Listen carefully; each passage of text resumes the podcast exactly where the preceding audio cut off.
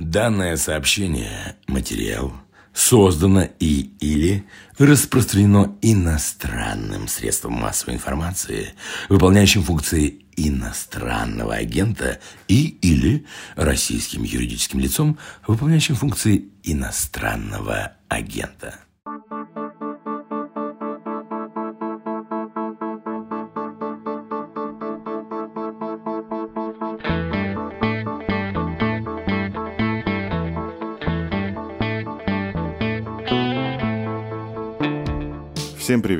Вы слушаете еженедельный выпуск «Что случилось?» о политике. Каждую субботу мы собираемся в студии, чтобы обсудить, как и чем жила российская власть на этой неделе. Мы — это я, Андрей Перцев, корреспондент «Медузы», который пишет о политике. И я, Константин Газа, социолог, журналист, политический обозреватель. Тихо, без фанфар, 12 августа Антон Эдуардович Вайна, глава администрации президента, отметил пятилетний юбилей на своем Рек- посту. Рекордсмен. Рекордсмен. До него рекорд удерживал Сергей Борисович Иванов, который просидел, соответственно, 4 года и 3 месяца. С мая 12 по август 16. О многом это нам говорит, на самом деле. Дает повод, с одной стороны, затронуть тему, что такое администрация президента, как она работает. С другой стороны, поговорить про то, как администрация из э, интеллектуального штаба и такой как бы правой и левой руки президента превратилась, собственно, в некоторый кокон, да, который создает для президента не только условия жизни и работы, но и картинку всего мира вокруг, да, как для известная история, как для португальского диктатора Салазара, значит, снимали отдельные телепрограммы и ему в больнице, собственно говоря, их и показывали. Тот факт, что Вайна просидел на этой должности дольше всех, свидетельствует о том, что тот стиль работы, который он для себя выбрал, и те приоритеты, которые он для себя расставляет, они сейчас Путина полностью устраивают. А его приоритеты – это обеспечение контура жизни президента. Не внутренняя политика, не внешняя политика, не экономика, а создание России, которую ты эту функцию приписываешь Кириенко, но мне кажется, что в каком-то в большем смысле вообще изначально это то, что делает Вайн как бы и по своему происхождению, его всю жизнь учили это делать, и по тому, как он организовал работу.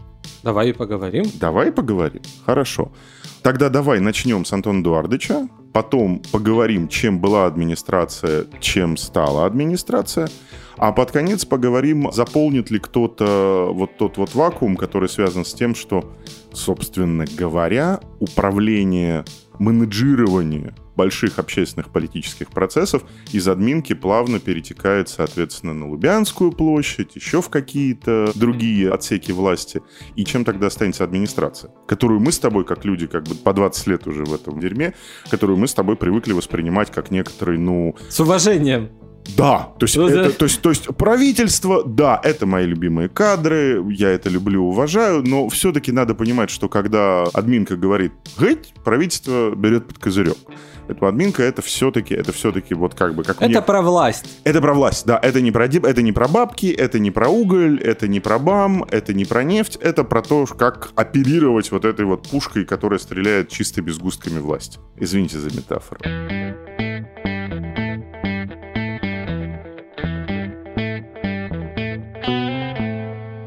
Откуда взялся Вайна? Просто мы с тобой сейчас вот как раз это обсуждали. Ты его пытался отнести к политическому поколению путинских охранников. Дюмин, Миронов. Ну, философски, да. То есть были близки, исполняли некую функцию как бы помощи, да, вот как... я не да, знаю, да, я, не знаю, как это сказать. Я Ну, понимаю, помощи, да, я понимаю, наверное. я, я совсем, я не совсем с этим согласен, потому что и Дюмин, и Миронов это люди, которые выполняли функции военных, ну, адъютантов в погонах, имея в виду, что то, что они делают, тоже имеет какой-то, соответственно, окрас, связанный с э, армией, спецслужбами и так далее, и так далее. Вайна взялся немножко из другой песочницы.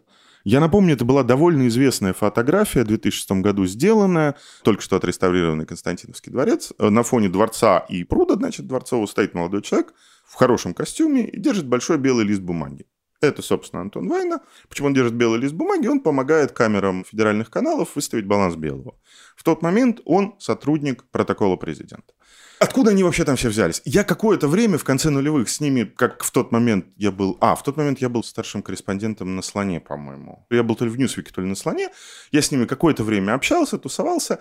Это примерно 100-150 человек, которых набрали в администрацию в середине нулевых, как раз под этот самый саммит 2006 года, саммит Большой Восьмерки. Золотые времена были. Ой, не начинай. Э, грусть молчи которых туда набрали, потому что в тот момент работавшему в администрации президента Игорю Ивановичу Шувалову, который отвечал, собственно, за подготовку этого саммита, ему казалось не безосновательно, что админка немножко колхозная, да, что вот как бы людей старого формата, которые работали еще в протоколе ЦК, протоколе Совмина СССР. Именно аппарат. Аппарат, да, что там да. мало модных, красивых людей. Игорь Иванович любит, чтобы было много модных, красивых людей. Да. Про внутриполитический блок мы не говорим, там люди были разные. Там люди были модные, не модные, красивые, некрасивые, но вот в целом, как бы, особенно Аппарат, в протоколе, да. особенно в протоколе, а протокол это место, которое, соответственно, отвечает за выезды президента, за организацию массовых мероприятий под эгидой президента и так далее, и так далее. Ему хотелось, чтобы там были модные, красивые люди, поэтому туда набрали порядка 50-100 человек, немножко еще управление пресс-службы, но меньше, гораздо меньше, в основном протокол. Туда набрали собрали золотую молодежь. Дети мидовских работников, э, дети предпринимателей, уже получившие западное образование.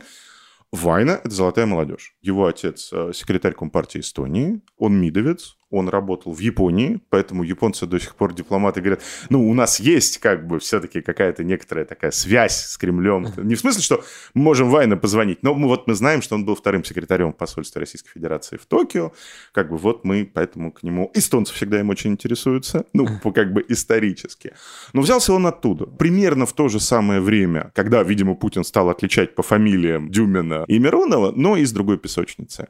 Следующий очень важный этап в его карьере – это, соответственно, кажется, третий этаж Белого дома, не премьерский, где рядом находились кабинеты Дмитрия Сергеевича Пескова, в тот момент пресс-секретаря премьера, замруководителя аппарата правительства, и Калимулина. Он возглавляет референтуру до сих пор в админке, а тогда он, соответственно, возглавлял референтуру, по-другому называлась, в аппарате правительства. И там же рядом с ними вместе сидел Антон Эдуардович, который в тот момент, по-моему, возглавлял путинский протокол, что тоже называлось как бы немножко по-другому. Взялся он оттуда. Он из тусовки как бы веселых, модных, прогрессивных людей, которые на государственную службу призвали в э, середине, конце нулевых. Тогда же он получил первое большое назначение. Некоторое время он возглавлял аппарат правительства, недолго, и ему не дали вице-премьера, он был просто руководитель аппарата правительства в ранге Это министра. после Вячеслава Володина. Это после Вячеслава Викторовича Володина, да. Недолгое, прям недолгое, недолгое время. Потом он был зам главы администрации. И, собственно говоря, в 2016 году он стал самым молодым главой администрации президента. И вот, значит, на этой неделе побил исторический рекорд по пребыванию. Что я про него слышал с точки зрения того, какие функции он выполняет? Значит, во-первых, он выполняет церемониальные функции, ну, то есть, например, Ярославу Ивановичу Кузьминову, ректору Высшей школы экономики, недавно ушедшему в отставку, собственно, просьбу президента Освободить. Освободить, да. Занять, заняться научной работой. Собственно, просьбу президента Ярослав Иванович озвучивал якобы по разговорам, по слухам, мы не можем знать этого наверняка, как ты говоришь, мы не держали свечку. Просьбу эту озвучил, соответственно, Антон Дорч. Что, конечно, означает, что и к Кузьминову с уважением относится, но и к Вайне как бы тоже с уважением относится. Да, Он... второй человек, да? Второй человек. Не Мишустин позвонил, но но тоже как бы не последний, не Сергей Владиленович, да? Ну, все одной глава, а другой зам главы, хоть и первый. То есть церемониально-кадровая функция – это довольно важная работа. Посылать кадровый сигнал от имени президента. Он полностью закрывает контур, связанный с обеспечением жизни. То есть он командует хозяйством Новоогарева, хозяйством Кремля, двумя вот этими карантинными командами. Очень хорошо это делает. Он очень системный человек. Сло Россия. Да-да-да-да-да. Вот это вот, вот это вот все. Я не очень понимаю, насколько он вовлечен в, скажем так, повестку работы Кириенко. Ты говоришь, что иногда, иногда вовлекается, слушает, иногда да. слушает. Он Докладывают ему. То есть, как глава администрации, там... он проводит совещание по да. этому поводу. У него есть планерка с внутренней политики ежен... Нет, не еженедельная. Еженедельной нет. Еженедельная у Кириенко есть. У Вайны нет еженедельной, насколько я понимаю. У него есть еженедельная планерка с руководством администрации, с внутренней политикой, по-моему, еженедельной нет. Дальше он занимается всеми светскими, социальными, дружескими контактами президента. Соответственно, график, пришел, ушел, пятое, десятое. Но его вовлеченность, например, в такие большие процессы, как назначения правительства. Она уже не такая, потому что я напомню, в 2012 году согласование кабинета Медведева проводили два человека. Соответственно, Нарышкин, который уходил на Госдуму, уже был спикером. Уже был спикером, соответственно, Нарышкин и Сергей Борисович Иванов, который заходил как глава адми... Нет, он еще не был спикером. Он был избран, но он еще не был спикером. А, или он уже был спикером. Ну как, в декабре да, да, да. избрались. Да. да. Вот, собственно, в тот момент они это делали. В 2018 году, я знаю это точно, координацию между Медведевым и Путиным по кадровым вопросам осуществлял не Вайна, а глава банка ВТБ Андрей Костин. И в 2020 году это вообще прошло, я так понимаю, на уровне как раз вот личных контактов Больших Путина, людей. да, и вот, собственно, того же самого Костина, да, который, как говорят, закрывал звонки. То есть это не такой руководитель администрации, каким был Александр Стальевич Волошин, который, собственно говоря, был лицом президентской команды три года, пока там работал в Кремле, и, собственно, ушел, как он сам говорил многим, для того, чтобы эту команду спасти, чтобы она ну, из-за дела Давай так скажем, может, без уважения, но Волошин, да, в принципе, Чубайс, они были такими Чубайс тоже, Анатолий Чубайс. Э, Анатолий Борисович Чубайс был главой администрации 96-97, а Волошин был главой администрации 2000 по октябрь 2003. Да, они были такое слово, как решалы, да, их можно было так назвать. А Андрей... Надо решить. Нет, давай скажем по-другому. С уважением. Да, давай про них скажем с уважением. Оба да. упомянутых Андреем глава администрации, я бы к ним еще добавил Сергея Семеновича Собянина, который возглавлял администрацию, соответственно, с 2005 по... Многие люди, кстати, не верят, что он был. По 2008. Не, что, что Сергей Семенович был главой администрации? Мне, я говорил с уважаемым человеком, говорю, да ну, не может что, Может, они еще не верят, что он был потом э, вице-премьером рукаппарата? Да. А, да, был. Был. Ничего себе. О, Время идет. Время, время идет. идет. Время да. идет, да. А, сторожилы-то припомнят. Сторожилы припомнят. Алды, алды, не сторожилы. Окей, значит, все три упомянутых нами главы администрации, первые, не боялись брать на себя политическую ответственность. Нам ничего с Андреем не известно по поводу того, берет ли на себя война какую-то политическую ответственность. Кажется, нет. И второе, это были люди, обладавшие личным политическим авторитетом. Глыбы. Ну, как, ну, Волошин – глыба. Как бы, вот, ну, как угодно. Как, относись – глыба. Чубайс, при всем моем крайне отрицательном к нему отношении и к его роли в российской истории, колонку мою о нем вы уже, к сожалению, не прочитаете. По крайней мере, без VPN. Тем более Собянин. А, глыба, как бы, да, авторитет. Сами по себе. Сами по себе, да, то есть не люди, которых пост красят, а люди, которые красят пост, на который их сажают. А в случае с э, Вайн это другая история. Это не про то.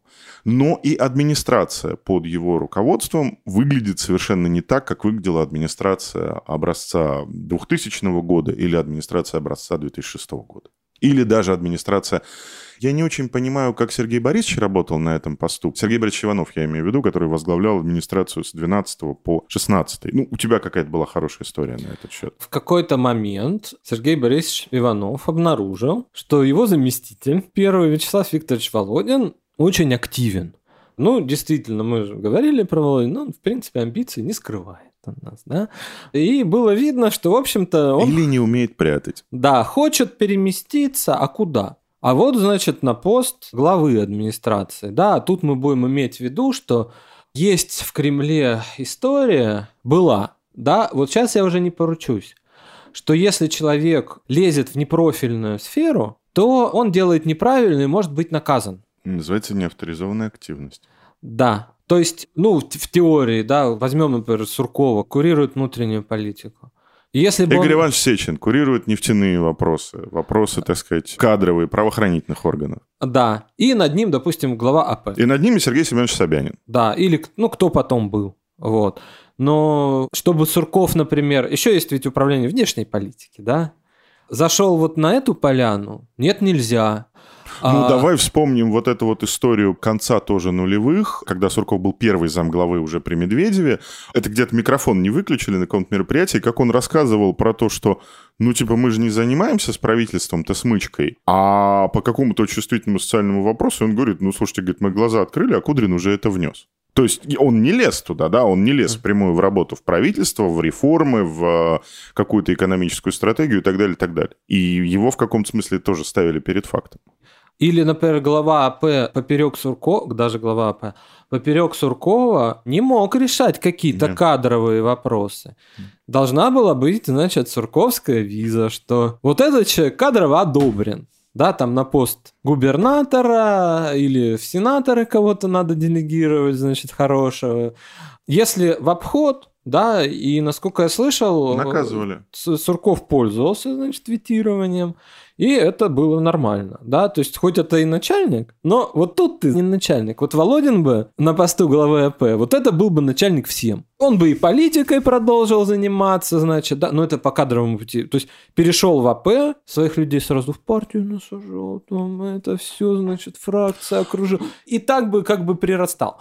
И Сергей Борисович заметил, и одно из каких-то вот посланий, да, послания же это вот тоже такие, как Риту- температура. Ритуальный Да, такой документ. Вот то- эти готовят эту часть, там эти эту, вот.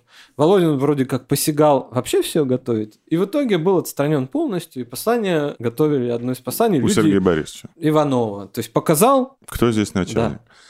Ну, слушай, предпоследнее послание написал лично глава государства буквально. Ну, не все, конечно, целиком, но наиболее яркие куски.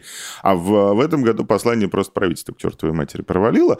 Но, обрати внимание, Вайна за это не наказали. значит, не входило. На Мишустина, на Мишустина. Вот. Значит, это уже не вполне входило в его функционал.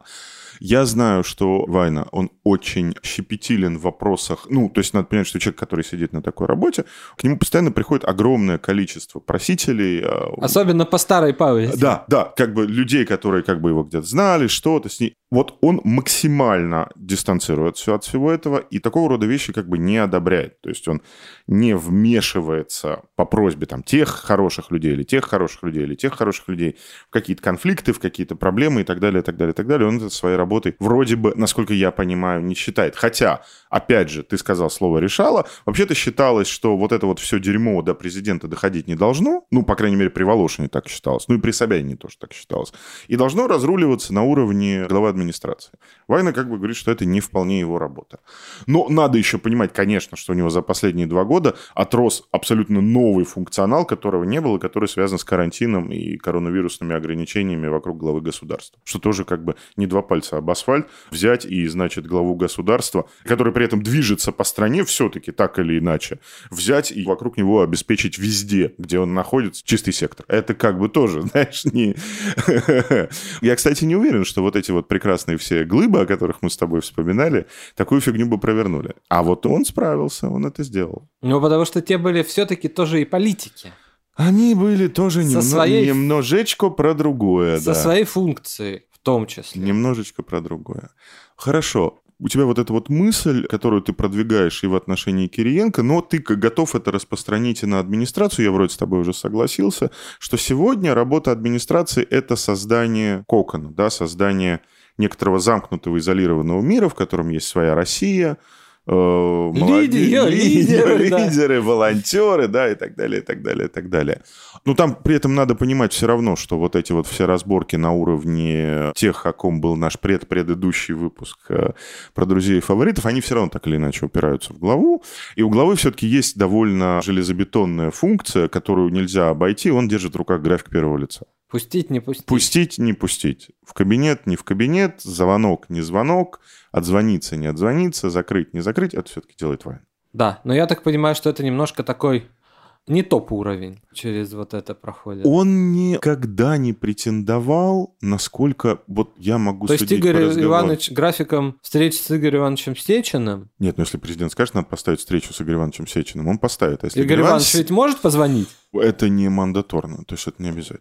Ты хочешь сказать, что он слабее придворных? Нет, он не слабее придворных. Путин бы не стал держать его на этой должности, если бы он не мог сказать многоуважаемому, значит, Аркадию, Борису, Юрию, Михаилу, Геннадию, а также упомянутому тобой Игорю Ивановичу Сечину и многим другим, если он не мог им сказать, нет, типа, вы к президенту не попадете. Это плохой дворецкий. Как все-таки, ну, то есть мы говорим о том, что Вайна – это мажордом. Что если Волошин был политическим мозгом админки, Собянин был административным мускулом, Ну, тогда надо было настраивать именно... Тогда надо было вертикаль все время, значит, да. шелушить, чтобы она как-то туда а, цвела, по... туда цвела. Сейчас-то мы живем в мире уже как бы построенной вертикали в целом. А Собянин строил, да, то есть ведь многие управленческие практики Тюмени, да, типа отмен выборов мэров, там еще что-то, это, в общем-то, его инициативы, его придумки, да, и он эту систему налаживал, да, вот. В этом смысле, да, он тоже был политиком, как бы и деятелем. То есть он вот вот, ты сейчас очень, очень хорошо сказал. Антон Эдуардович Вайн очень сложно назвать государственным деятелем. Вот в, так, в таком смысле. То есть он, конечно, занимает государственную должность, конечно, все дела, да, то есть все совсем, со всем уважением. Но вот сказать, что он государственный деятель, именно в смысле, что человек с какой-то программой, идеей, и собственной повесткой нет, этого сказать нельзя. Опять же, если бы это было, вряд ли бы он пять лет там просидел.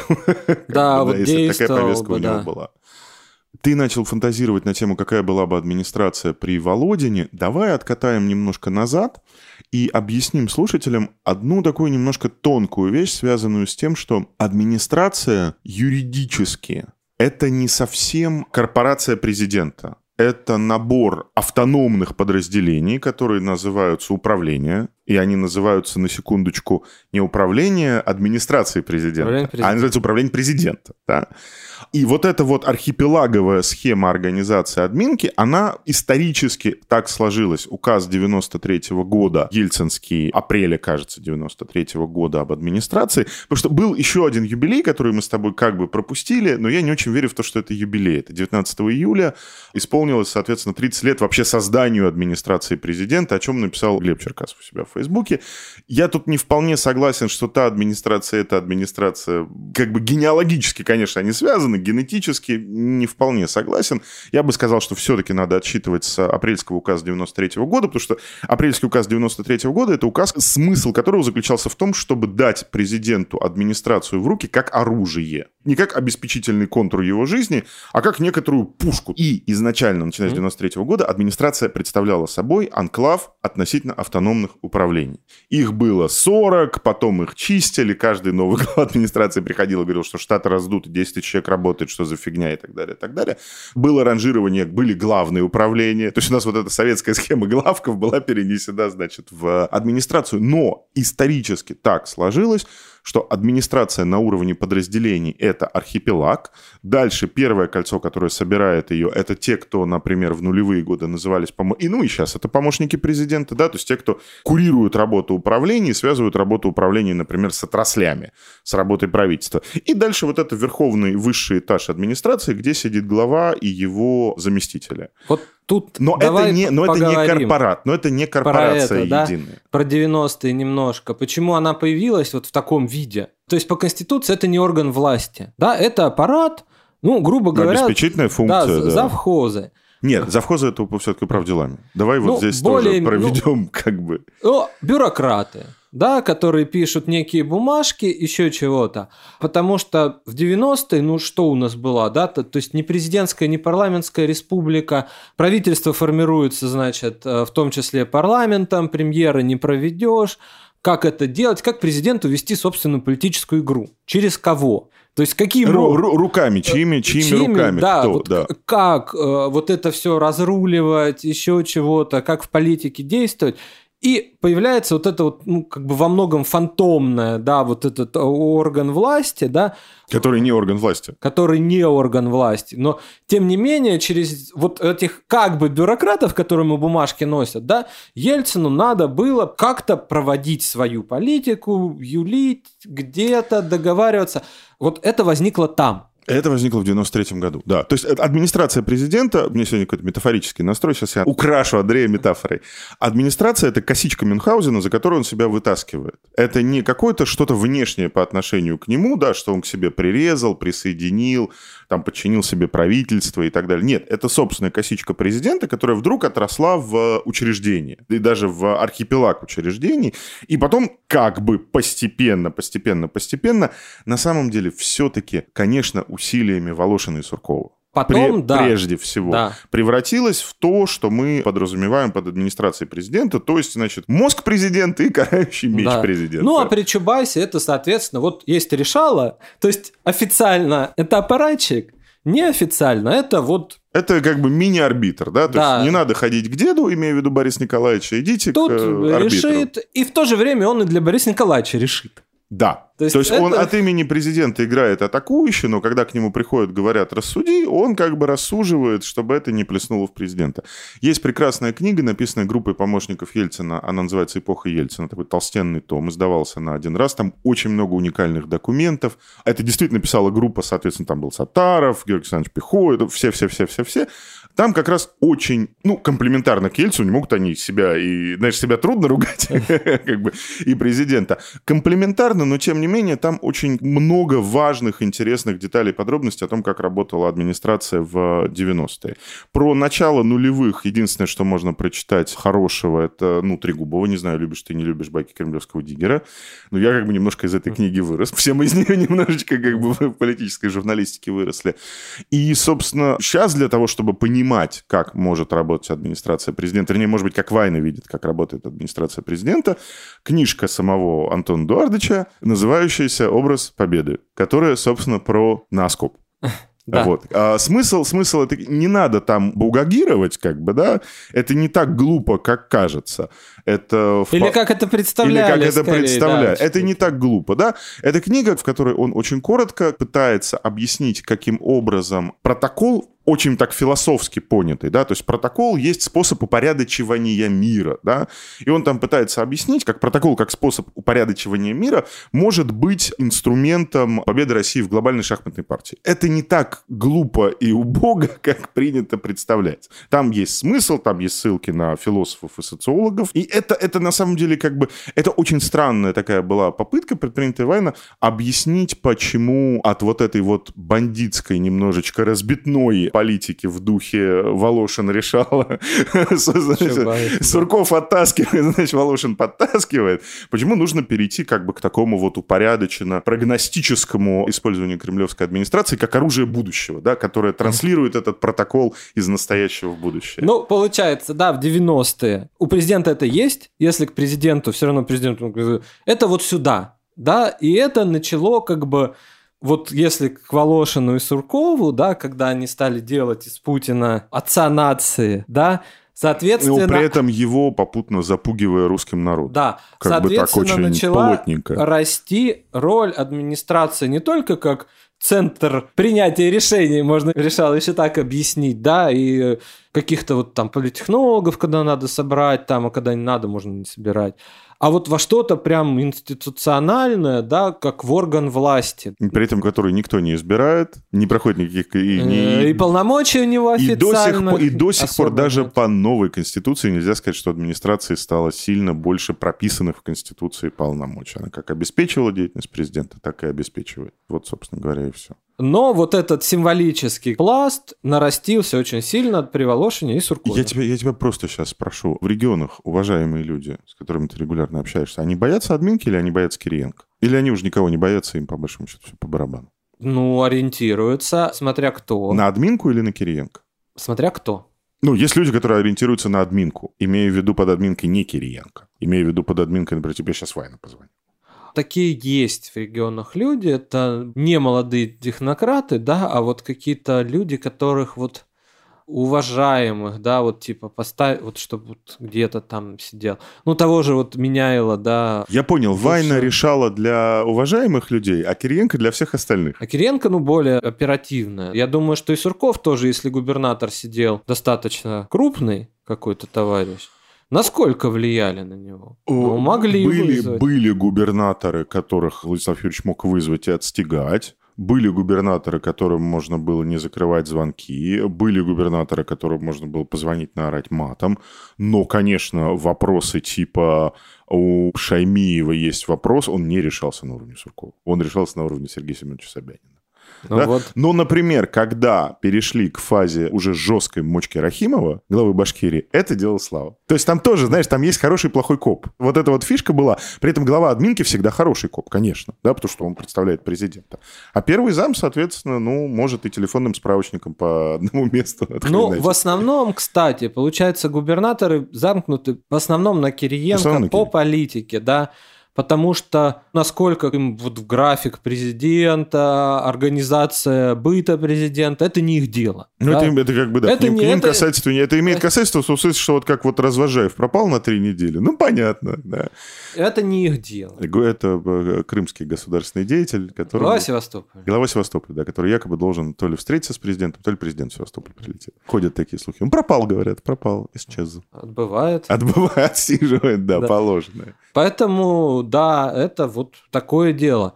Все равно вот при Суркове почему-то всегда, это опять же, наверное, тень ельцинских времен, когда говорят АП, говорят в первую очередь про внутреннюю политику, да. И тут возникает такая история, вот знаешь... Я не соглашусь с тобой. Извини, я Да? тебя перебью, я с тобой не Да, соглашусь. Говори. Была Александра Юрьевна Левицкая, которая была у Волошина начальником секретариата.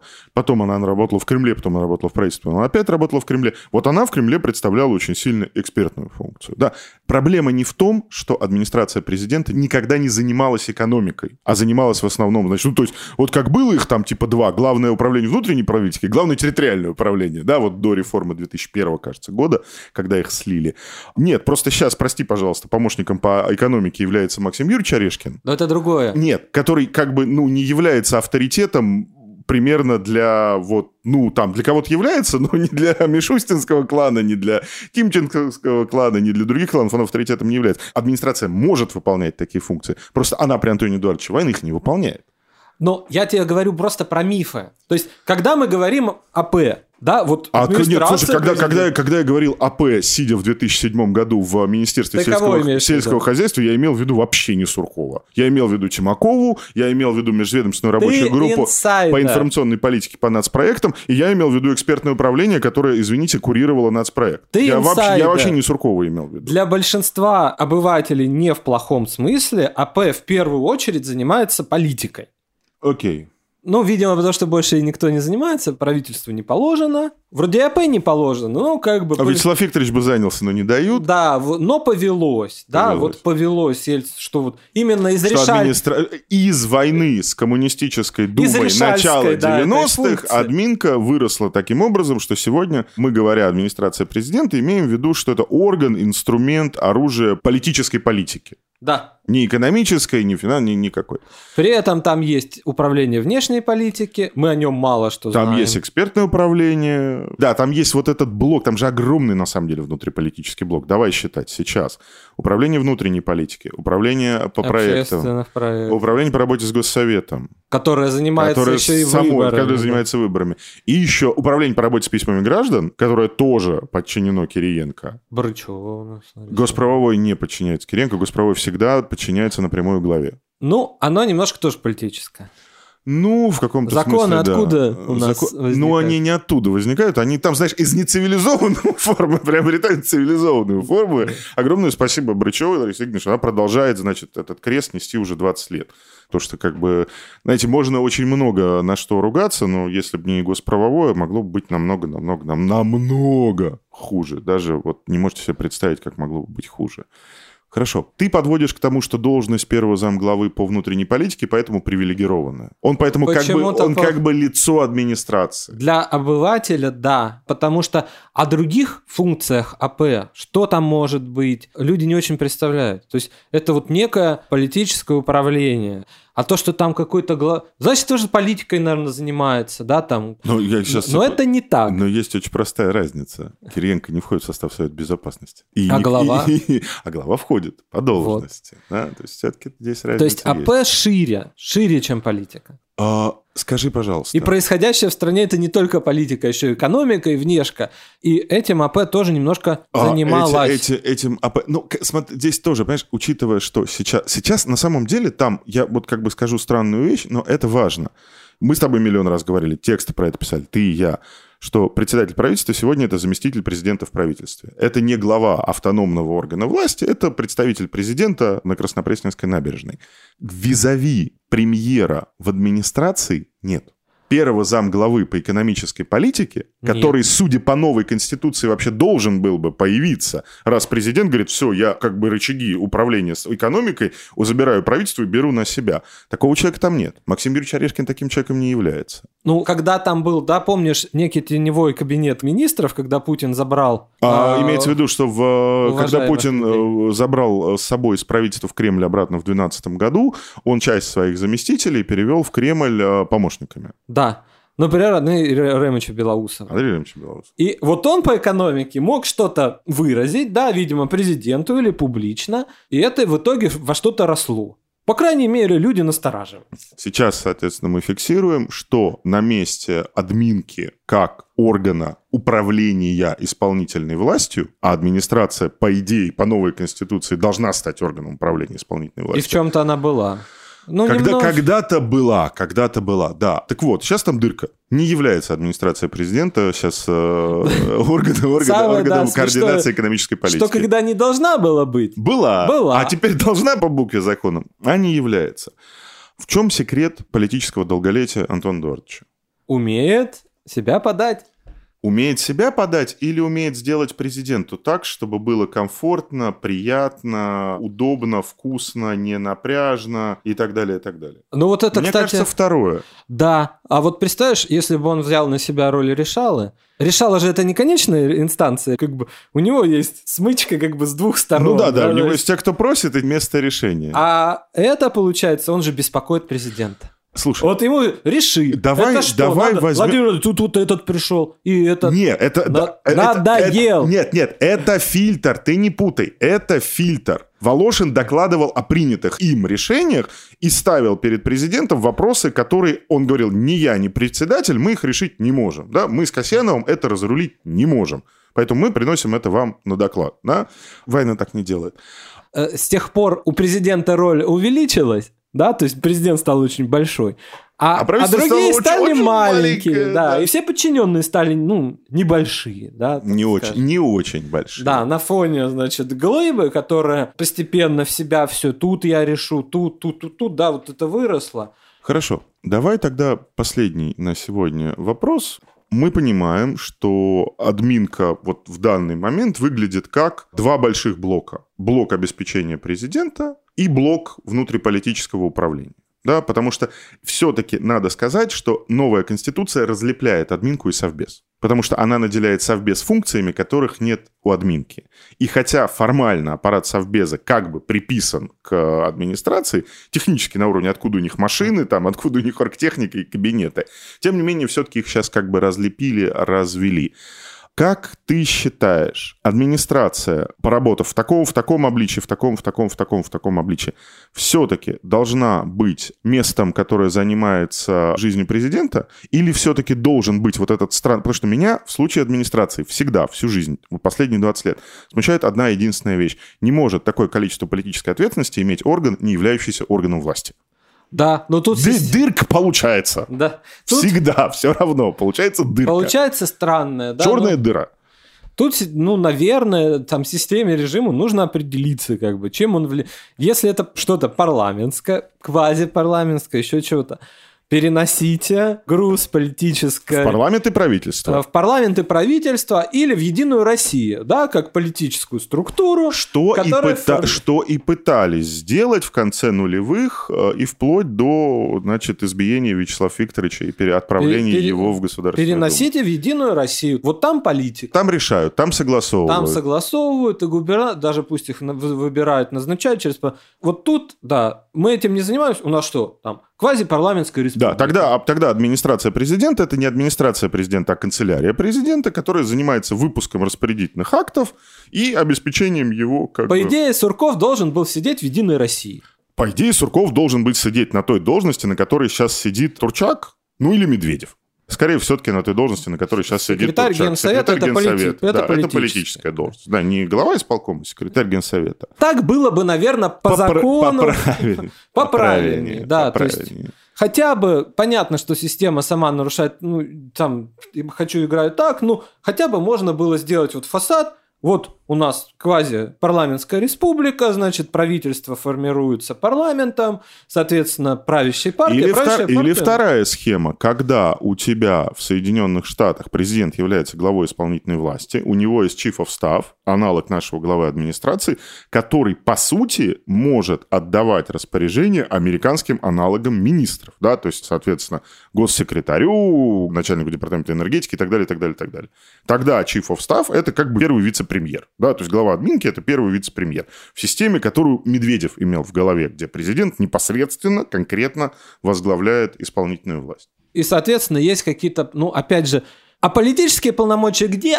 Опять же, видимо, в партии. А политические полномочия тогда должна быть в партийной системе, да, как Да, у них то- в демократической то- же партии, да. в партии или Да. в И деньги там же должны быть. Потому что мы же как бы так вот сейчас аккуратно поговорив про Антона Дарча, мы же за- забыли такого рода вещи, как все вот эти мешки с наличными, да, выплаты блогерам. э, Это неофициально. Это, да, а как, то есть... А надо хорошо. А надо, да, то есть это тогда вот партийный бюджет, пожалуйста, и никакие не девушки, значит, э, с недвижимостью за рубежом ходят э, с сумками, в которых куча кэша, которые им дали юноши, работающие в администрации. Нет, как бы все, все должно быть.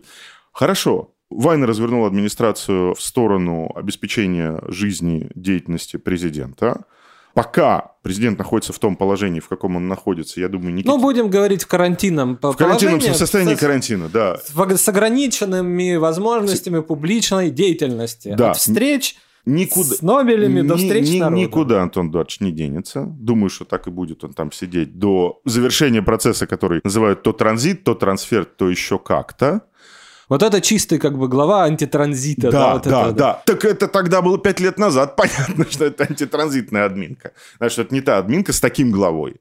Или, соответственно, наоборот, если появится у администрации президента в ближайшие несколько месяцев новый руководитель, это как раз будет означать, что антитранзитного меняют на транзитного. Антитранзит закончен. Да, антитранзит как эпоха жизни нашей страны закончен. Более или менее про Антона Эдуардовича все понятно. Про администрацию президента мы будем еще возвращаться к этой теме в зависимости, соответственно, от того, куда пойдут события осенью. Сейчас мы должны сказать, что решение, например, я это знаю более или менее доподлинно, решение относительно блокировок и прочего, и прочего, и прочего, и прочего нехорошего, связанного с собой, принимались не в Кремле. Они принимались через аппарат, соответственно, Совета Безопасности, и шли через аппарат Совета Безопасности. Туда поднимались, а через аппарат Совета Безопасности не спускались. Ну, а с- 15 лет назад это немыслимая ситуация. А САП, что называется, да, будем смотреть. Само... САП, давай очень просто это зафиксируем. Ельцин, находясь в ситуации политического болота, даже нет, даже находясь в ситуации политической войны, начал выдергивать себя за косичку. Косичку назвали администрацией. Косичка отросла и стала тем, чем она стала, а стала она органом власти без официального статуса, мешком с полномочиями, которые, если у нее нет официального статуса, можно оттуда достать, можно туда положить, а по большому счету огромной политической черной дырой, которая не этой- несет никакой политической ответственности Что-то с этим надо, конечно, надо будет делать, но пока вот эта система находится в состоянии, где мы не видим ни образа будущего, да, хотя в очередной раз... Книжка есть Слышал я. Дарча, э, «Образ победы», а победы нет. Да, Да, слышал, что вроде как мыслителям уважаемым... Опять занесли. Вроде за... да, Занесли опять? Образ, С- образ э, занесли, так образ скажем, занесли. да.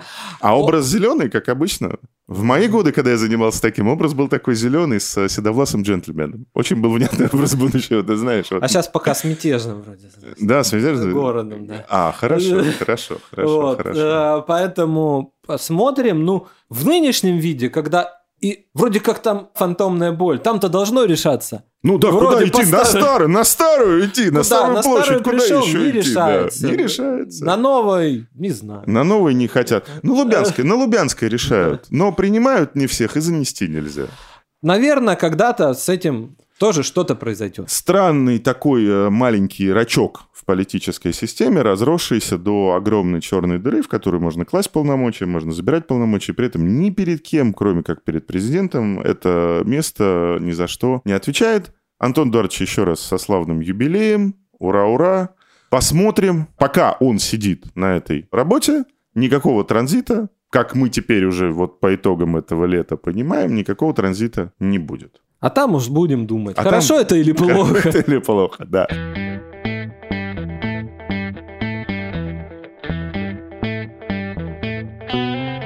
На сегодня все. С вами были Андрей Перцев, Константин Газа. Слушали субботний выпуск «Что случилось с российской политикой на этой неделе». Мы выходим по субботам, мы есть на всех платформах. Если не подписались, подпишитесь. Пока ждете следующий эпизод, слушайте, переслушивайте выпуски «Что случилось с Владиславом Гориным» о новостях, которые еще долго останутся важными. Подкаст собачкамедуза.io. Мы принимаем все, мы фиксируем все комментарии, мы все записываем, мы очень-очень-очень в этом отношении щепетильны.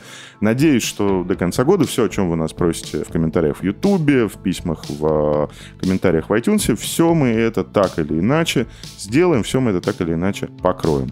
Спасибо, пока-пока. Пока. -пока. Пока.